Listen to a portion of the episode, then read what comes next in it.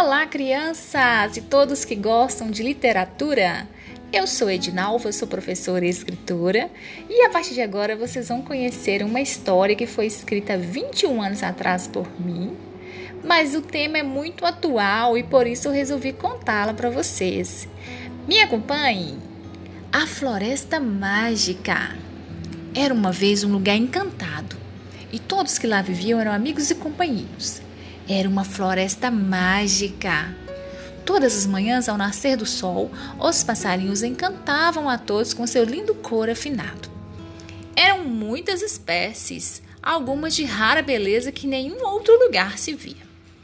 Lá ninguém se entristecia porque a vida era uma grande felicidade. O sabiá cantarolava num dueto com o bem-te-vi. Canários recitavam uma bela melodia que ganhou elogios do senhor Tucano. Que bela melodia, meus amiguinhos, disse ele se achegando. Onde aprenderam a cantar tão belo assim? Ah, somos muito experientes nesse assunto, senhor Tucano, respondeu um canário empolgado com elogio. E o Tucano, animado, quis aprender. Ah, vocês poderiam me ensinar. Eu gostaria muito de aprender a cantar. Sempre quis ser um pássaro cantador. Mas como? Gritou o canário surpreso. Com esse bico enorme que tem, acho que não conseguirá. Não tem problema, eu quero tentar, insistiu o amigo do cano. Tá bom, vamos tentar então, disse o canário que logo chamou os outros pássaros e a orquestra se formou. Começaram a cantar e o tucano observava tudo atentamente. Tocaram as primeiras notas e disse o amigo tucano: Vamos, meu amigo, agora é com você, disse o canário incentivando o amigo. Vejamos, como devo começar? Ele pensou, virou seu bico para cima, viu o céu azul e límpido, admirou sua imensidão e tentou, mas não conseguiu. Enquanto isso, todos os outros pássaros observavam, parando toda a sinfonia para que o colega de pena participasse dela. É só respirar fundo e soltar o ar ao som da canção, meu amigo, disse o Bentivi animado. Bem, então vamos lá. E o tucano eufórico respirou fundo e quando tentou assoprar não conseguiu. Seu bico grande e afiado não o deixava soltar o ar ao som da melodia desejava. Vamos, tente mais uma vez, incentivou o amigo canário, aproximando-se dele. De repente, nas árvores em volta começou a se formar uma plateia de bichos que observavam a aula de canto que ali acontecia. O tucano prestou muita atenção na explicação e imaginou que não fosse difícil assim. Então tentou mais uma vez. Respirou fundo, prendeu o ar e o soltou com muita força. Mas despencou do galho onde estava, se não fosse por suas asas, se esborracharia no chão. Que pena, meu amigo. Mas não desista. Continue tentando. Quem disse que o tucano ficou triste? Não mesmo. Ele entendeu que poderia ser feliz com seu bico grande e deixar que os outros cantassem suas lindas canções, animando a vida de todos daquela floresta. Ele entendeu que não precisaria cantar para ser respeitado ou amado. Ele voou animado para o outro lado do rio, se juntando a outros tucanos que comiam frutos da árvore verdinha. Quanto aos outros, voltaram a cantar, alegrando o dia dos demais que ali estavam.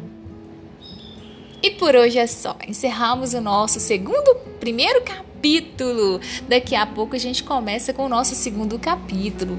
Aguardem. Um abraço a todos.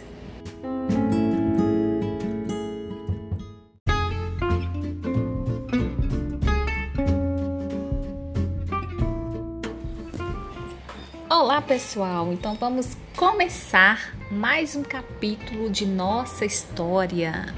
Estamos acompanhando o livro A Floresta Mágica, escrito por mim, Edinalva Dias.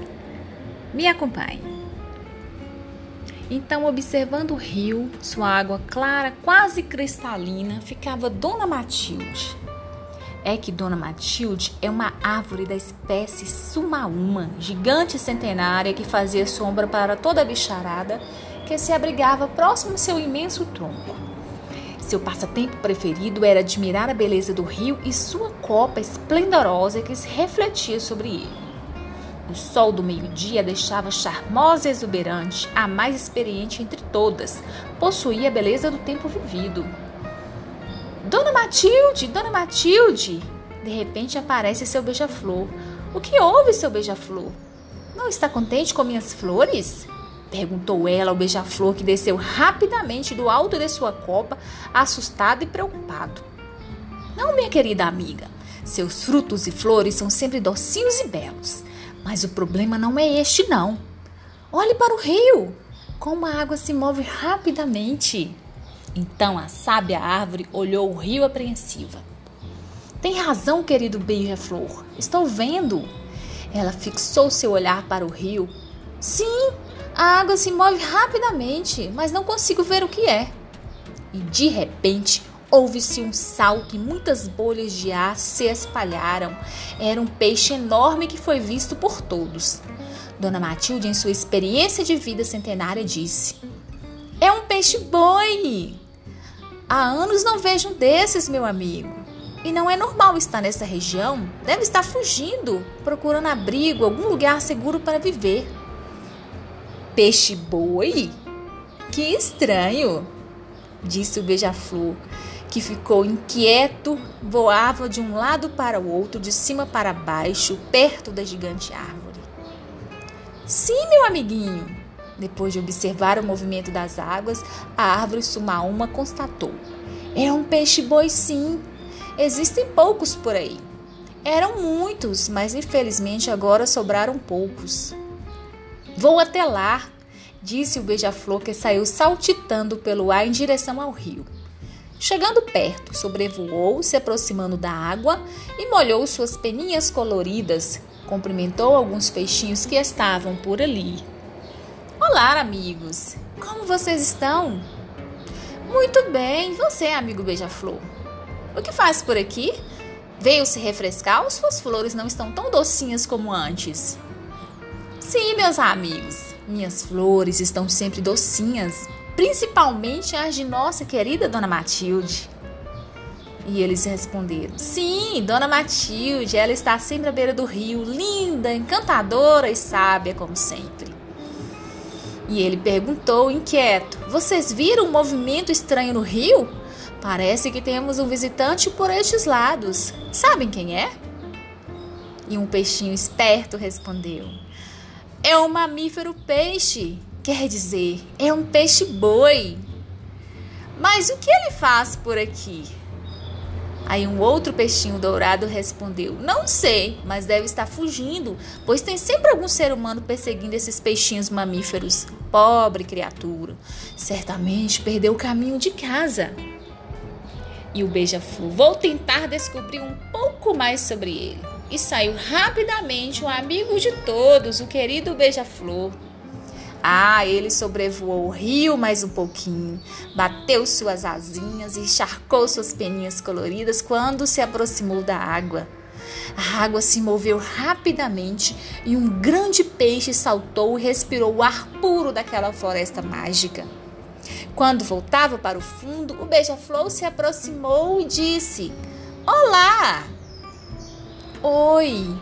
Com uma voz serena, um tanto confusa e assustada, o peixe-boi cumprimentou o gentil beija-flor.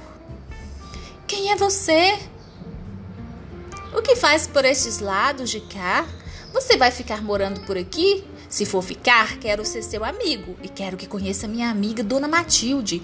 Ela é a nossa conselheira, a grande árvore, quer dizer, ela é a mais sábia de todas deste lugar.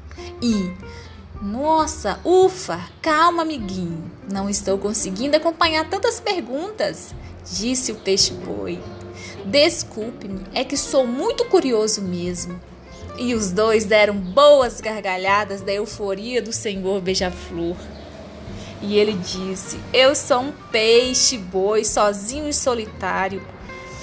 Ele fez uma carinha triste que entristeceu o amistoso beija-flor. Bom, na verdade, o peixe-boi não é um peixe, mas um animal mamífero que vive nos rios brasileiros. E ele continuou: Eu não era solitário antes. Tinha uma linda esposa e dois filhotinhos. Mas eles foram aprisionados por pescadores maldosos, invadiram nosso lar, um rio um pouco distante daqui. Eu fugi porque não daria tempo para salvá-los, mas agora estou muito triste e não sei o que fazer. Que coisa horrível, que maldade! Falou o beija-flor furioso e triste.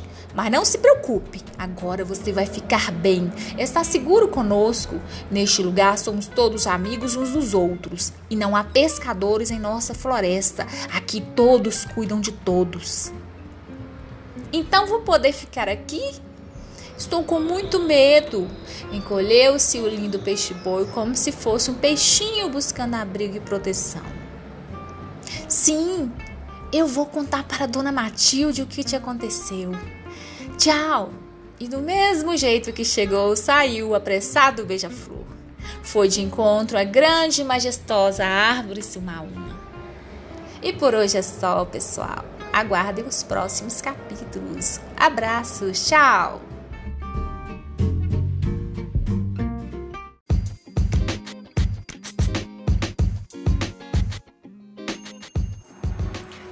Olá pessoal, eu sou Edinalva e estou contando a história da Floresta Mágica para vocês.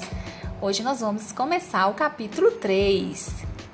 Dona Matilde, ele veio de muito longe, pescar a sua família e agora está sozinho e triste. Temos que ajudá-lo, falou beija-flor a grande árvore. Calma, seu beija-flor. O preocupado beija-flor voava elegantemente entre as folhas da querida Matilde. Que pena! Eu já ouvi falar destes humanos sem coração. Não sabe que toda criatura merece viver? Não respeitam nosso lar, ainda não entenderam que eles também precisam de nós para viver. Falou aflita e pensativa a grande árvore em sua longa experiência de vida vegetal. Talvez um dia vão sentir falta de tudo que destruíram e entender nossa importância. E suspirou fundo. Espero que não seja tarde demais. Tem razão, dona Matilde, concluiu o beija-flor próximo à imensa raiz de sua árvore. Podemos fazer uma festa de boas-vindas para o nosso novo amigo. Quem sabe a gente pode alegrar sua vidinha triste.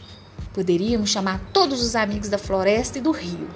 O que você acha, grande sábia árvore? Ah, é uma boa ideia, meu querido, suspirou Dona Matilde com um leve balançar de sua folhagem. De repente, as águas do rio começaram a se mover rapidamente e um canto triste foi ouvido. Era o peixe-boi que se aproximava. Olá! Ele chegou perto da margem e avistou a grande árvore. Oi, meu amiguinho! Quero te apresentar a dona Matilde. Veio o beija-flor, todo amistoso como sempre. Olá, seu peixe-boi. Já fiquei sabendo de sua triste história. É realmente muito triste perder seu lar, sua esposa, filhos. Mas não se preocupe, aqui você estará protegido e pode fazer novos amigos. Vamos fazer uma grande festa de boas-vindas para você. E veja o beija-flor dar a boa notícia ao novo amigo do rio. Uma festa? disse ele animado. Ele saltou de um lado para o outro, nadando entusiasmado, fazendo muito barulho e ondas no rio. Logo chegaram outros peixes para saber o que acontecia e espalhar a notícia da festa para todos. E assim foi feito. Dona Matilde convidou as vizinhas árvores que não eram tão majestosas quanto ela, mas tinham sua beleza e seus frutos próprios que sustentavam a vida na floresta. O beija-flor espalhou a notícia pelo ar e pela terra. Encontrou animais, informou todos sobre o que acontecera com o novo amiguinho e os convidou para a festa de boas-vindas. A noite chegou e, sob a luz do luar, os animais reuniram em volta da grande árvore, festejando a chegada do peixe-boi. A trilha sonora foi conduzida pela orquestra de pássaros formada por canários, ventivis e muitos outros afinados. Os grilos acompanhavam com seu canto extravagante, pois queriam deixar feliz o novo amigo que por pouco escapara de um trágico fim. O zuzuzu foi até o amanhecer. O peixe-boi se sentiu em casa. Viu que todos daquele lugar eram amigos e companheiros, como bem falou seu beija-flor. E ele feliz disse a todos: Obrigada, meus novos amigos. Agora vocês são minha nova família e eu estou muito feliz por isso. Ele agradeceu muito satisfeito a linda recepção que recebera. E num coro afinado, os animais em sintonia disseram: Seja bem-vindo, seu, seu peixe-boi, nosso novo amigo. Os habitantes da floresta mágica gostavam de ter amigos e cuidar uns dos outros, mas não imaginavam que tão logo enfrentariam perigos nunca antes vistos e precisariam ser mais unidos e corajosos que nunca. O que será que vai acontecer agora com a nossa floresta mágica? Espero que vocês continuem. Até o próximo capítulo. Tchau!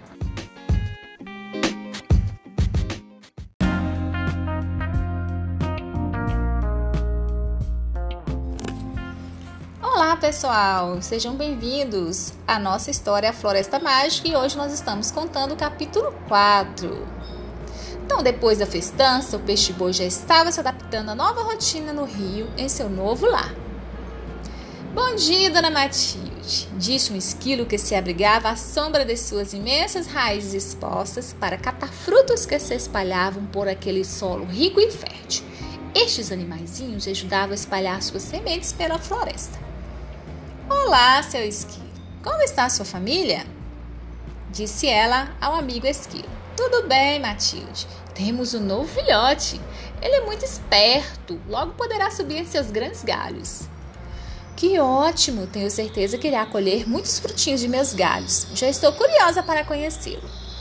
Até logo, Matilde. Logo depois de fazer a sua colheita, saiu um amigo esquilo para dentro da floresta. Tchau, meu amiguinho roedor, disse ela, abanando suas folhagens. De repente, cuidado, Violeta! gritou uma abelha que se preparava para colher seu mel. Olhe por onde anda, menina atarantada, reclamou a cigarra e quase perdeu suas asas. Ai, não arranque minhas folhas, Violeta. Minhas flores são de estação e só terei outras no próximo verão. Desculpem, amiguinhos. Estou com muita pressa. Preciso chegar rápido em Dona Matilde. Aconteceu algo muito perigoso para todos dessa floresta, disse a aflita e linda borboleta Violeta. O que houve, menina apressada? Preocupou-se uma cobra verde do alto de um jacarandá. Homens estão vindo para cá, respondeu ela ofegante. Então estamos todos correndo risco de vida, disse um tatu que correu e voltou para sua toca. Eu não preciso temer, não podem comer o veneno, respondeu uma cobra cascavel que ouvia atentamente a conversa, preocupada de todos à sua volta. Sorte sua, Quanto a mim, que não posso fazer nada, sou tão indefesa, respondeu uma tartaruguinha tentando se esconder numa moita de capins próximas às margens do rio. Quando o assunto são os seres humanos, todos estamos em perigo. Até mesmo quem pode voar alto ou correr para longe está em perigo. Viram o que aconteceu com os membros de minha família? Acabaram com todos na minha antiga casa. Uma floresta verdinha e linda, com suas belezas todas. O fogo veio e queimou tudo, disse uma arara azul, muito triste. Então, por isso, tenho que falar com Dona Matilde. Ela vai saber o que fazer e poderá nos ajudar. Minha borboleta voou rapidamente, se chocando em alguns galhos e folhas. E quando lá chegou, se aproximou da sábia árvore e foi logo dizendo: Estamos perdidos, dona Matilda. Vão acabar com o nosso lar, tirar nossas vidas como fizeram com tantos outros lugares. Calma, menina borboleta, por que essa pressa? O que, que aconteceu? Os homens, dona Matilde, disse ela, de voando de um lado para o outro. Dona Matilde, os homens estão vindo para cá. Eles chegaram perto do rio, estão com máquinas gigantes e barulhentas. Vão destruir tudo. O que faremos? E caiu numa folha de Dona Matilde como se procurasse consolo em seus braços.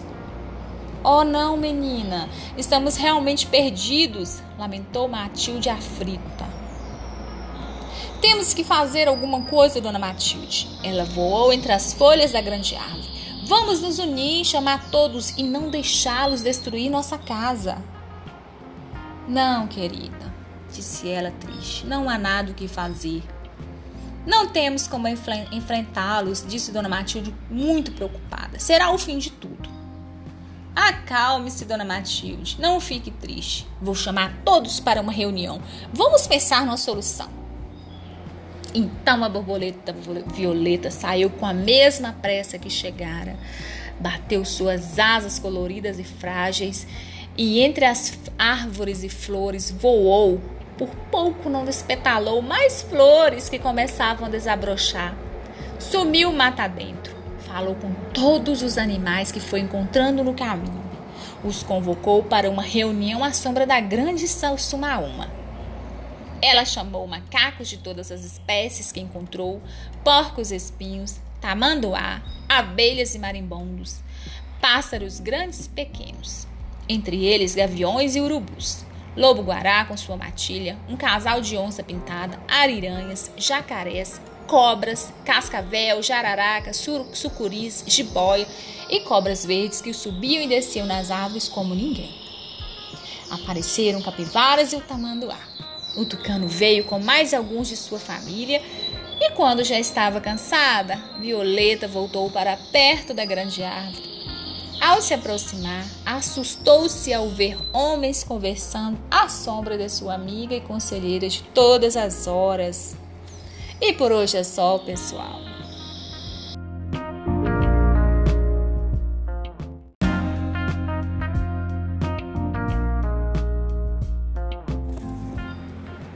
Pessoal! Sejam bem-vindos. Estamos iniciando hoje o capítulo 5 de nossa Floresta Mágica.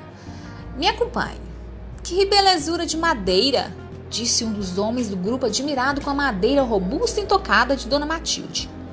É uma peça rara. Esta árvore tem madeira de qualidade inquestionável e parece ser única neste lugar.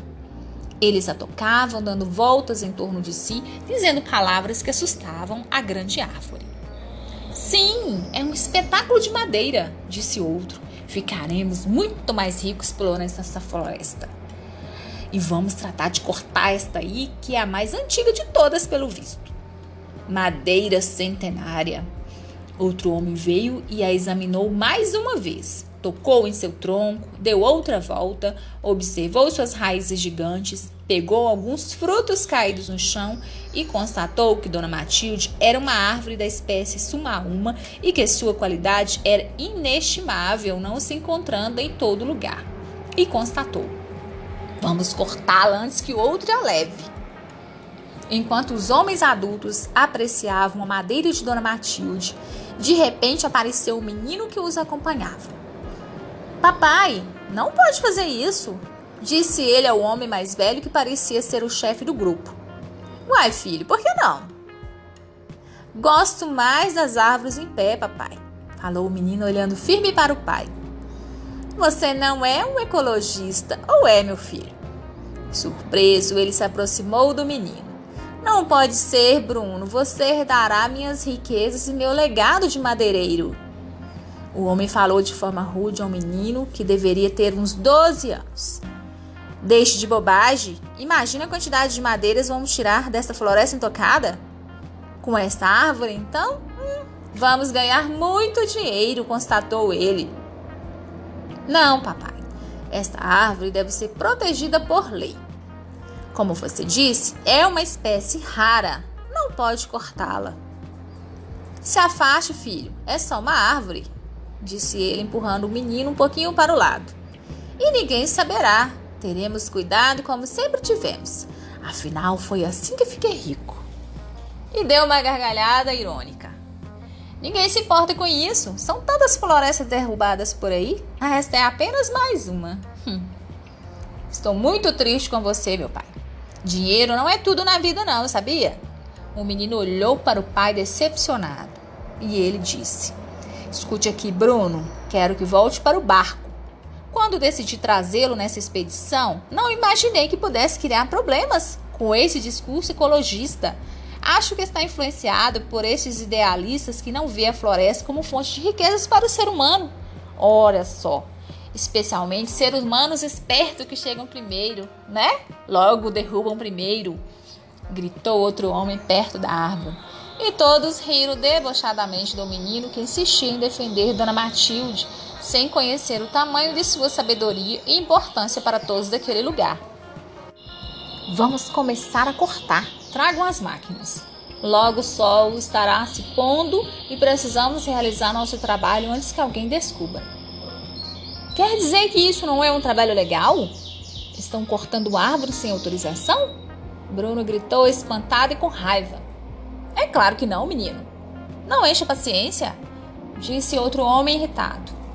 Meu filho, volte para o barco. Já estou impaciente com sua insistência disse o pai ao menino Bruno, que insistia em defender a grande árvore e toda a floresta.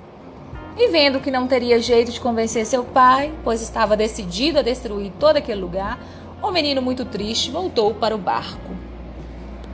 Algumas árvores vizinhas tremiam suas folhas com medo de serem cortadas também. Mas os homens não se interessaram por elas, dizendo que não seria madeira boa. Então, com um facão, fizeram um corte no tronco volumoso da grande e preciosa árvore. Vamos olhar um pouco mais por aí. Daqui a pouco cortamos esta. E adentraram a mata, observando tudo em sua volta. Com a violência sofrida em sua carne, do corte desceu uma seiva verde e amarelada. Como sangue jorrado, sentiu a dor da ambição humana. A árvore, que era a mãe de todas elas, conselheira de todos os animais, se viu sem saída. Viraria apenas mais uma árvore caída ao chão. Em outros tempos, árvores de sua espécie serviram de habitações para povos indígenas. Seus frutos, que lembram o agodoeiro, foram matéria-prima para a confecção de agasalhos para dias frios ou úmidos. Estes usavam da sabedoria milenar de povos da floresta para curar doenças, com a seiva farta e poderosa que tiravam de seu tronco. Claro, sem a maldade com que agora estes homens da cidade o fazem. Seria ela alimento para a ganância do ser humano? Então chorou, tremeu suas folhas, nos seus quase 60 metros de altura, do alto da floresta, ao longe se ouvia seus gemidos de dor e tristeza. E todos comoveram com a dor da grande são Matilde. Pobre Matilde, disse um jacarandá com suas flores roxas e belas, que ficavam uns 10 metros de distância da grande sábia árvore. Não se preocupem, estou muito velha mesmo, disse tentando se conformar. Então chega de repente a Violeta e avisa a Dona Matilde: Dona Matilde, avisei a todos, nós ajudaremos. Não se preocupe, nós daremos um jeito. E ela disse a todos que já estavam se aproximando: É melhor fugirem, meus amigos. Vão embora, salvem suas vidas. E os animais convocados pela borboleta foram chegando, chegando um por um, até que todos estavam lá em volta dela. E por hoje é só, pessoal. Aguarde os próximos capítulos. Tchau!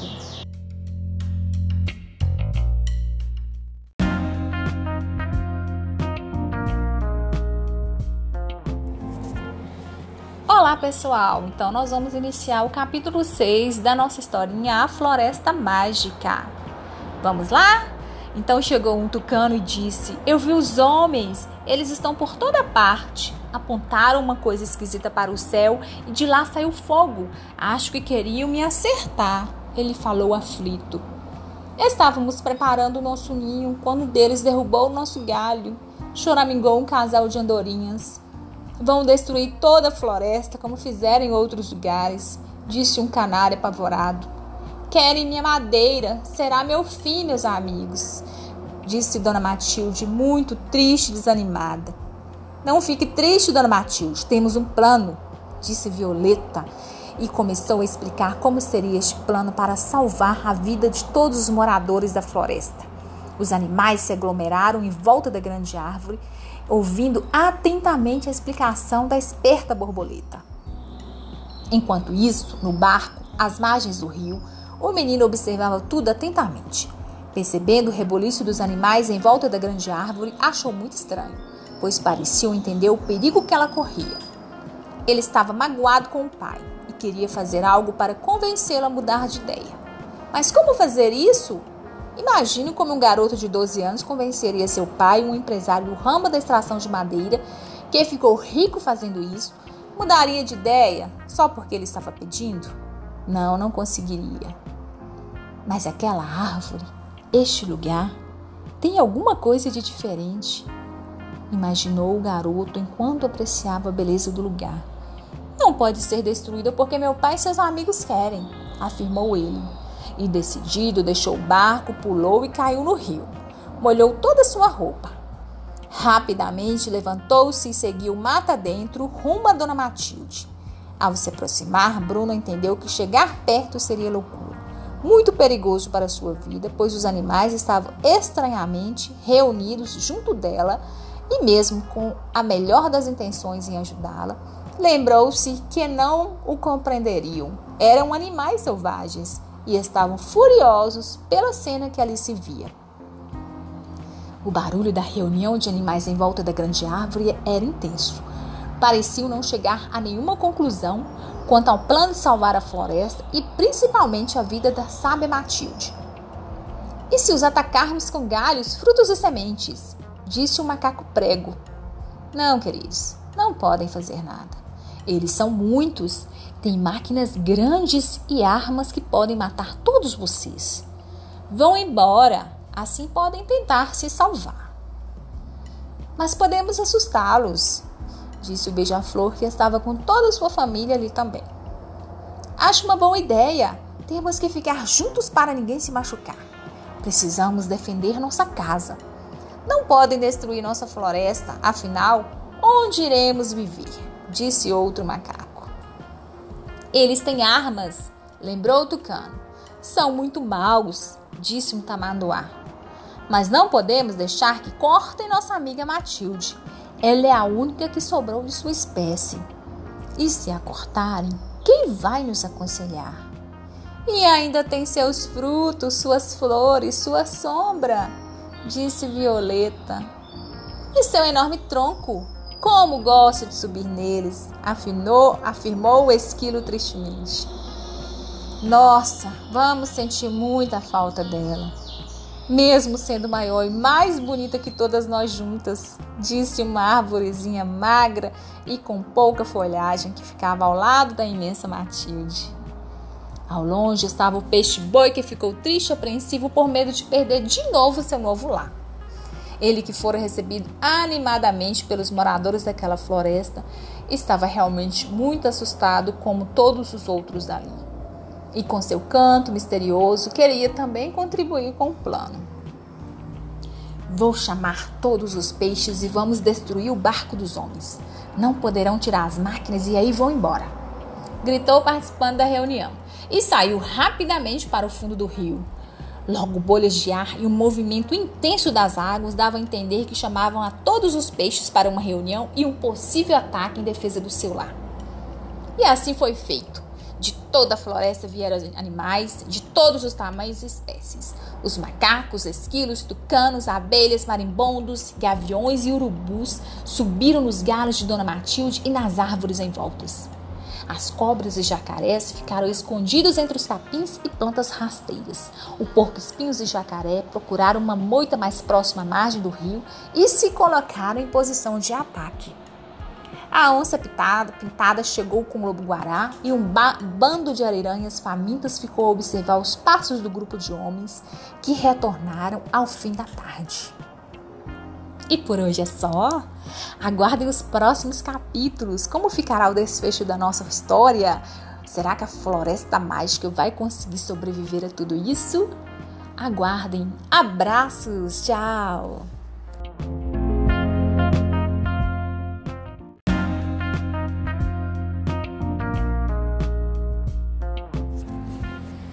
Olá, pessoal. Me acompanhe, hoje nós estamos iniciando o capítulo 7 da história de A Floresta Mágica.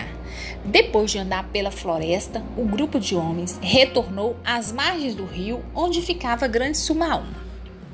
Por onde passou, eles deixaram a marca de destruição. Por hora se ouviu o barulho da motosserra e árvores caindo ao chão. Foi muito triste para Dona Matilde e as outras árvores e animais ouvirem este barulho e realmente não poder fazer nada para salvá-las. mas não desistiriam tão fácil assim de defender sua casa comum. Já que não podiam salvar a todos, pelo menos tentariam salvar a querida Sábia Matilde. E quando o primeiro homem apareceu entre as árvores, se assustou com o tumulto dos animais. Carlos, veja! gritou um homem recuando para junto dos demais. O que foi, Juan? Os animais, vejo como estão se organizando.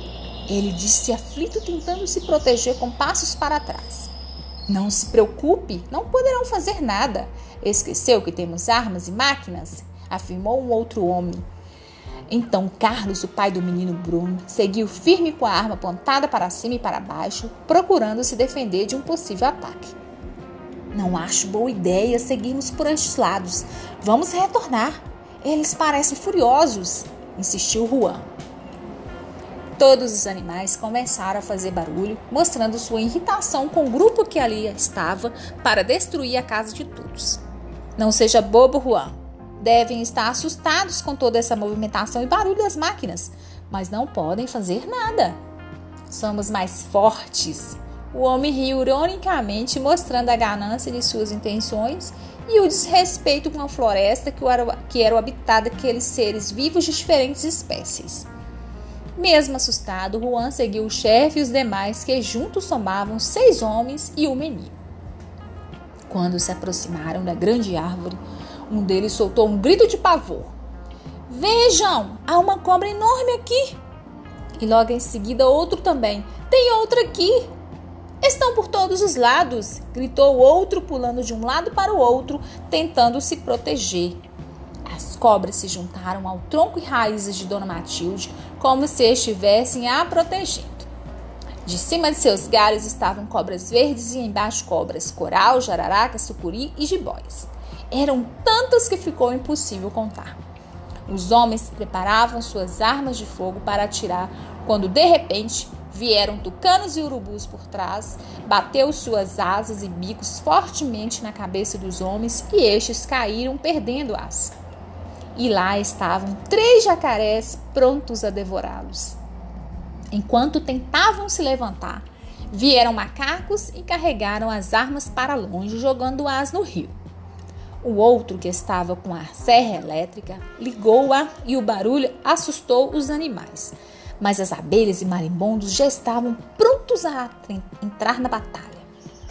Os homens destruidores da floresta tentavam se livrar da boca do jacaré, das picadas das cobras, mas não esperavam que abelhas e marimbondos fossem entrar em suas roupas, dando picadas por todos os lados.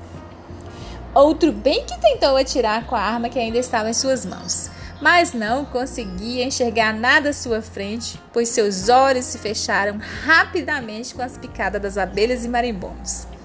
Enquanto isso, chegavam mais animais para participar da expulsão dos homens. Lobos guarás, onças pintadas, porco-espinho, um barulho ensurdecedor de grilos, cigarras e gralhas e muitos outros. Não tiveram saída correram para o rio. Mas quando viram a movimentação da água, perceberam que algo também os atacaria por dentro dela. Socorro! Socorro! Saíram gritando em direção ao barco. Os jacarés o seguiram, se juntando aos peixes liderados pelo peixe-boi, formando um grande redemoinho em volta do barco. Com imensas ondas e forte correnteza, afundou o barco onde estavam outras máquinas pesadas que tão logo pegariam as árvores derrubadas. Os homens nadaram, mas não conseguiam subir no outro barco de menor porte. Outro homem, que estava dentro do barco menor, ligou os motores e foi em socorro a estes. Mas as águas se moviam, moviam irritadamente pela força e fúria dos peixes e jacarés. Não poderiam salvar suas vidas. E Dona Matilde se lembrou do menino que a defendeu e gritou: Deixe-os ir embora, meus amigos. Não vão voltar mais. Conseguimos expulsá-los. Estamos livres. Com a ordem da grande árvore, os homens conseguiram entrar no barco e sair. Em seguida, ela balançou fortemente suas folhas e galhos, como se pudesse controlar a fúria da natureza, como senhora do vento e da chuva. No rio se formou grandes ondas, levando o barco para longe, bem longe. Mas os animais não saíram de perto da grande árvore. E por hoje é só. Espero que estejam gostando. Até breve. Tchau.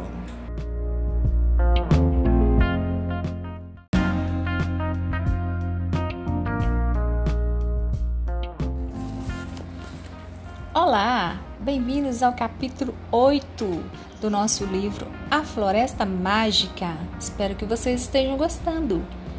Então vamos descobrir o que acontece hoje na nossa aventura? Logo, o menino Bruno se desesperou quando viu que os animais se reuniram, mas não deu tempo de voltar para o barco. Ficou observando tudo escondido entre as moitas de capins altos a alguns metros de distância. Sentiu-se aliviado quando viu que seu pai e os amigos dele conseguiram se salvar, mas gostou mesmo foi da organização e ataque dos animais em defesa da grande árvore. Acho que esta floresta é mesmo mágica, constatou ao perceber que estavam juntos defendendo seu território. E torcia que seu pai, o madeireiro ambicioso, tivesse aprendido a lição e não derrubasse nenhuma outra árvore mais em toda a sua vida. Ele continuou quieto e assustado. E se me pegarem também? E agora? Vão me devorar? Vão pensar que também quero destruir a floresta? Afinal, não sabe que defende as florestas e animais do mundo inteiro? Ao ver o barco se distanciando, Bruno compreendeu a loucura que fez. Seu pai, tentando se salvar, não percebeu que ele não estava lá conforme lhe ordenou. Por teimosia, saiu e agora também estava em perigo. O que farei? Se os animais me encontrarem aqui, e começou a chorar assustado, e sem perceber deixou a moita de capins e foi para a beira do rio. Olhou a grande árvore e viu que todos continuavam perto como em guarda, protegendo sua amiga. Mas já era tarde, o barco estava muito longe. Por que não ouvi meu pai? lamentou ele. Poderia estar seguro agora. Estou perdido e em apuros. Vou ser devorado e nunca mais verei minha família. Esta seria só umas férias divertidas com meu pai e estou em perigo. O menino ficou triste, muito triste. Bruno foi para a margem do rio e baixou sua cabeça choroso. De repente apareceu seu beija-flor que pousou numa florzinha próxima do rio. E quando o avistou, apavorou-se e saiu apressadamente em direção a Dona Matilde. Ela, feliz por seus companheiros tê-la livrado da morte trágica, estava leve e feliz mas temia que por um novo retorno dos homens maus, pois no fundo sabia que estes não desistiriam facilmente. Os animais, com a missão cumprida, retornaram aos poucos às suas casas e famílias. E de repente, Dona Matilde, Dona Matilde, o que foi seu beija-flor? Por que tanta pressa? Eles voltaram, eles voltaram, ainda há homens na floresta. Oh, não, eu sabia que voltariam. Agora não terá jeito. Este será mesmo meu fim. Ela ficou desesperada com a possibilidade de ser cortada e virar apenas madeira caída ao chão, deixando de existir como árvore sábia e necessária ao mundo. E disse: Onde eles estão? Há algumas árvores daqui, afirmou o beija-flor, ofegante pelo voo rápido. E são muitos, meu amiguinho. Não, eu vi apenas um, Dona Matilde, e não é grande como os outros. E estava triste. O que faremos? E a árvore ficou triste, tremendo suas folhas agitadamente. O pequeno beija-flor voava de um lado para o outro, desesperado com a sorte de sua amiga conselheira. E por hoje é só. Estamos finalizando a nossa história. O que, acontecerá com a nossa floresta? Será que ela vai ser poupada pela ambição dos homens?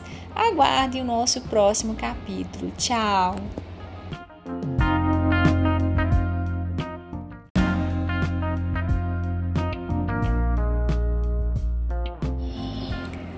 Olá, pessoal! Estamos começando o capítulo 9 de nossa história, A Floresta Mágica. Vamos descobrir o que acontece agora? Enquanto isso, perto do rio, Bruno olhava a grande árvore Logo percebeu que já não havia mais animais em volta dela. Resolveu se abrigar debaixo de sua copa, pois era fim de tarde e em pouco tempo anoiteceria. Começou a caminhar e durante o trajeto a borboleta violeta o acompanhou. Ao chegar, sentou-se e fechou seus olhos entristecidos e chorosos. Oi, Violeta. O que aconteceu a este menininho? Ele está sozinho? Onde estão os outros? Não voltaram com ele? perguntou a grande árvore. Sim, dona Matilde, ele está sozinho. Eu ouvi seu choro e fui até lá. Acho que o esqueceram enquanto fugiam por medo de nossa revolução. Ele está triste, muito triste, concluiu a borboleta violeta. Pobre criança. Ele bem que tentou me ajudar, mas não o ouviram. Acho que é um menino bom, mas se ele ficou, logo retornarão para buscá-lo. E podem tentar destruir tudo de novo, lamentou a borboleta. Acho que não, querida. Estão sem suas armas. Não poderão nos atacar pelo menos por enquanto. O menino chorava, estava com muito medo e com frio. A grande árvore penalizou-se com sua tristeza e quis ajudá-lo. O menino ficou quietinho, sentado sobre suas imensas raízes. Ele chorava e se encolhia com medo do retorno dos animais. Dona Matilde deixou cair sobre ele algumas folhas verdes, tentando animá-lo. Ele olhou para cima Ué, que estranho. Nem sentir o vento e as folhas caíram. Ele olhou curioso para um lado, para o outro, para cima para baixo e viu galhos e folhas balançarem como se passasse uma forte corrente de ar. Em seguida, percebeu que a borboleta que viu enquanto se escondia perto do rio era a mesma que estava junto de si, ali debaixo da imensa árvore. Violeta deu uma volta em torno do menino e ele estendeu sua mão para que pousasse sobre ela. Bruno ficou fascinado com sua beleza entre os azuis e violetas como nunca se viu. Apesar de saber que seu pai construiu suas riquezas derrubando árvores e transformando-as em madeiras para a construção de casa, pontes, móveis e tantas outras coisas, nunca gostou da ideia de destruir florestas. Um empresário rico e poderoso dizia que era preciso desmatar para o progresso acontecer. No entanto, cresceu pensando diferente. O menino gostava mesmo era de estar no meio da mata, apreciando suas belezas naturais e as sabedorias nelas contidas e descobertas. Acho que meu pai nunca soube o que é a beleza e delicadeza disso. Ele olhava admirado a borboleta sobre sua mão. Seu semblante expressava, expressava o quanto era diferente de todos os outros homens que foram expulsos da floresta. Acho que ele nunca plantou uma sementinha em toda a sua vida. Ah, como gostaria que fosse diferente, pensou ele, dizendo em voz alta. Que pena, ele continua triste, disse a grande sábia árvore. Deve estar com fome, concluiu Violeta, levantando o voo. Joga seus frutos para ele, dona Matilde. Quem sabe goste e coma. Não, querida. Meus frutos não servem para ele. Não são alimentos para humanos. Precisamos encontrar alguma coisa lá no interior da floresta. Então já sei o que fazer, disse a borboleta saindo apressadamente para o interior da floresta. Na pressa, se chocou com uma mariposa. Cuidado, menina apressada! Desculpe, dona mariposa. Os grilos começavam com seu canto noturno. No céu apareciam estrelas e a lua despontava. E debaixo da árvore, o menino lamentava. Onde você está, papai? Por que não vai me buscar? Então ela soltou sobre ele mais folhas, como se quisesse o abraçar e confortar. Mas o menino triste não se importou. Mais tarde, Violeta retornou e, em sua companhia, alguns macaquinhos trouxeram bananas maduras e cocos verdinhos para matar a sede do menino. Ao ver os animais se aproximando, Bruno teve medo e quis fugir, mas não sabia para onde. Eles vão me matar, refugiou-se em Dona Matilde como se pedisse proteção em suas raízes.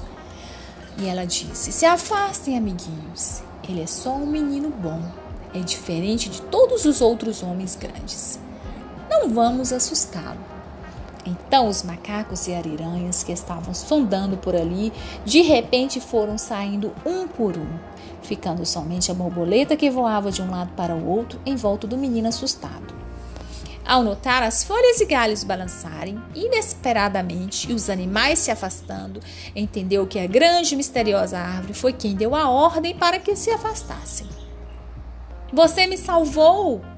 Surpreso e agradecido, ele abraçou suas raízes se jogando ao chão.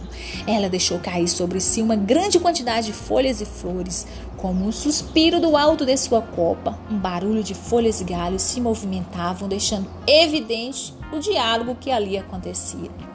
Você é mesmo encantada, disse ele, olhando para o alto da árvore. Todo este lugar é mesmo encantado. E por isso não posso deixar que destruam essa floresta. E a grande árvore sorriu. Agradecido e feliz, Bruna abraçou a árvore, mas suas mãos ficaram miúdas diante da imensidão de seu tronco. Mas calma agora, se sentiu protegido. Sabia que nada o aconteceria. Estava nos braços da grande líder daquele lugar. Lembrou-se dos animais em volta dela, Sabia que estavam protegendo a amiga de todos eles. Então bebeu a água dos cocos verdes deixados pelos macaquinhos gentis e saciou sua fome com as deliciosas bananas madurinhas que foram deixadas. E assim continuou o diálogo. Bruno falava e ela respondia com uma enxurrada de folhas e flores. Violeta, cansada das aventuras daquele dia cheio, foi-se embora brigar em uma árvorezinha florida. Despediu-se do menino voando em volta dele. E Bruno suspirou e disse: Não vou deixar que destruam este lugar. Meu pai e ninguém jamais destruirá este lugar. E adormeceu no colo da mãe árvore. E por hoje é só. Tchau.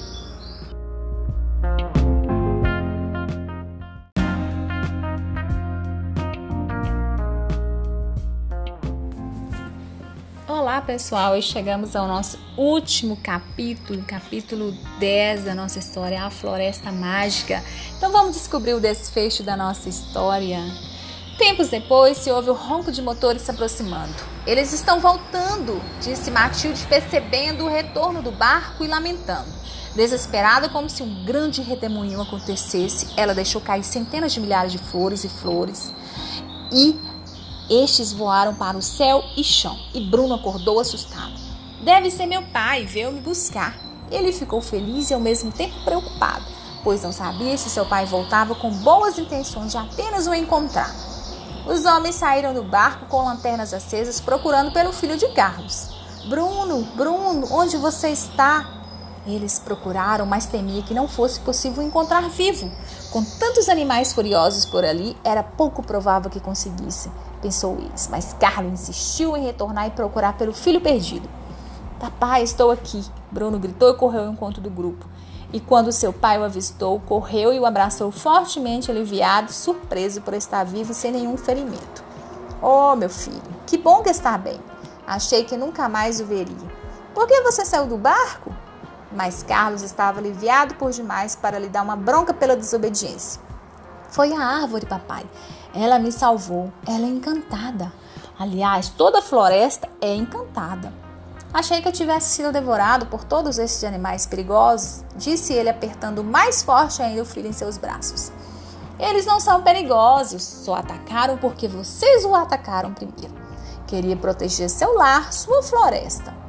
E a grande árvore é mesmo muito sábia e me protegeu. Todos queriam protegê-la. Todos aqui se amam e se protegem. Que absurdo, filho! Deve estar delirando por causa da fome e do frio. É por isso que está falando estas coisas. Não, papai. Estou falando sério. Não pode cortar a árvore ou destruir a floresta. Eles não podem ficar sem ela. É uma árvore mágica. E Bruno implorou ao pai que não o fizesse. Carlos acha que seu filho está influenciado por estes ambientalistas cheios de ideias bobas. Que ironia! O filho de um madeireiro ecologista, disse Juan, um dos homens ambiciosos do grupo. Não são ideias bobas, disse ele furioso. Os ambientalistas sabem que precisamos preservar a floresta para salvar a humanidade. Todos os seres vivos são importantes e merecem viver.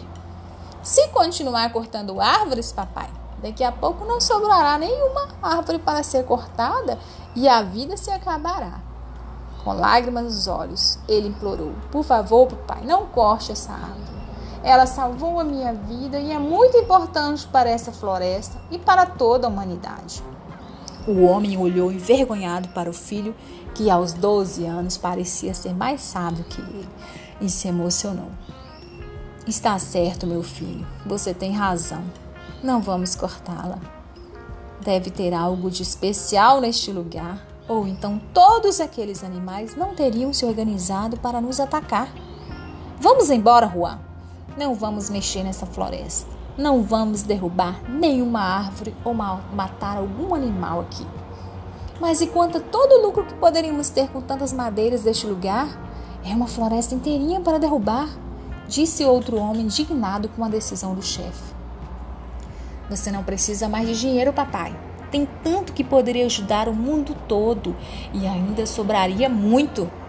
Vocês poderiam plantar sementes e depois colher em outro lugar. Disse o menino decidido. Assim as florestas poderiam continuar existindo e cuidando do planeta. Você tem razão, meu filho.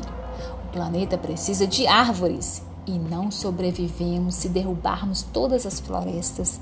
Vai faltar ar para respirarmos e água para bebermos. E essa floresta é mesmo mágica. Não tenha dúvida disto, papai. Viu como os animais protegeram a árvore? Eles sabem de sua importância. Sim, eu vi, meu filho. Carlos abraçou. Sabia que algo muito grave poderia lhe acontecer se não fosse por algum motivo especial. Ele suspirou profundamente, olhou em volta e viu a beleza daquele lugar.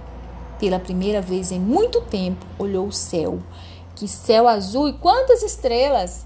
Nunca vi tamanha beleza. A experiência que ali viveu mudaria para sempre as atitudes daquele homem ganancioso e egoísta.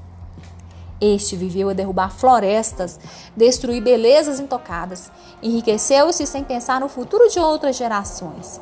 Agora seu filho o ensinava com gestos simples e verdadeiros a importância do respeito a todas as espécies. E foram embora e prometeram não mais voltar. Vamos, pessoal. Já incomodamos por demais todos daqui. Ele olhou a árvore, um vento forte de arrepiar os cabelos passou por entre eles.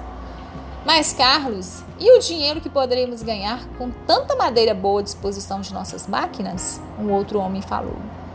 E de repente ouviu-se o uivo de lobos, grilos cantaram assustadoramente e cobras reapareceram por entre as moitas clareadas pela luz do luar.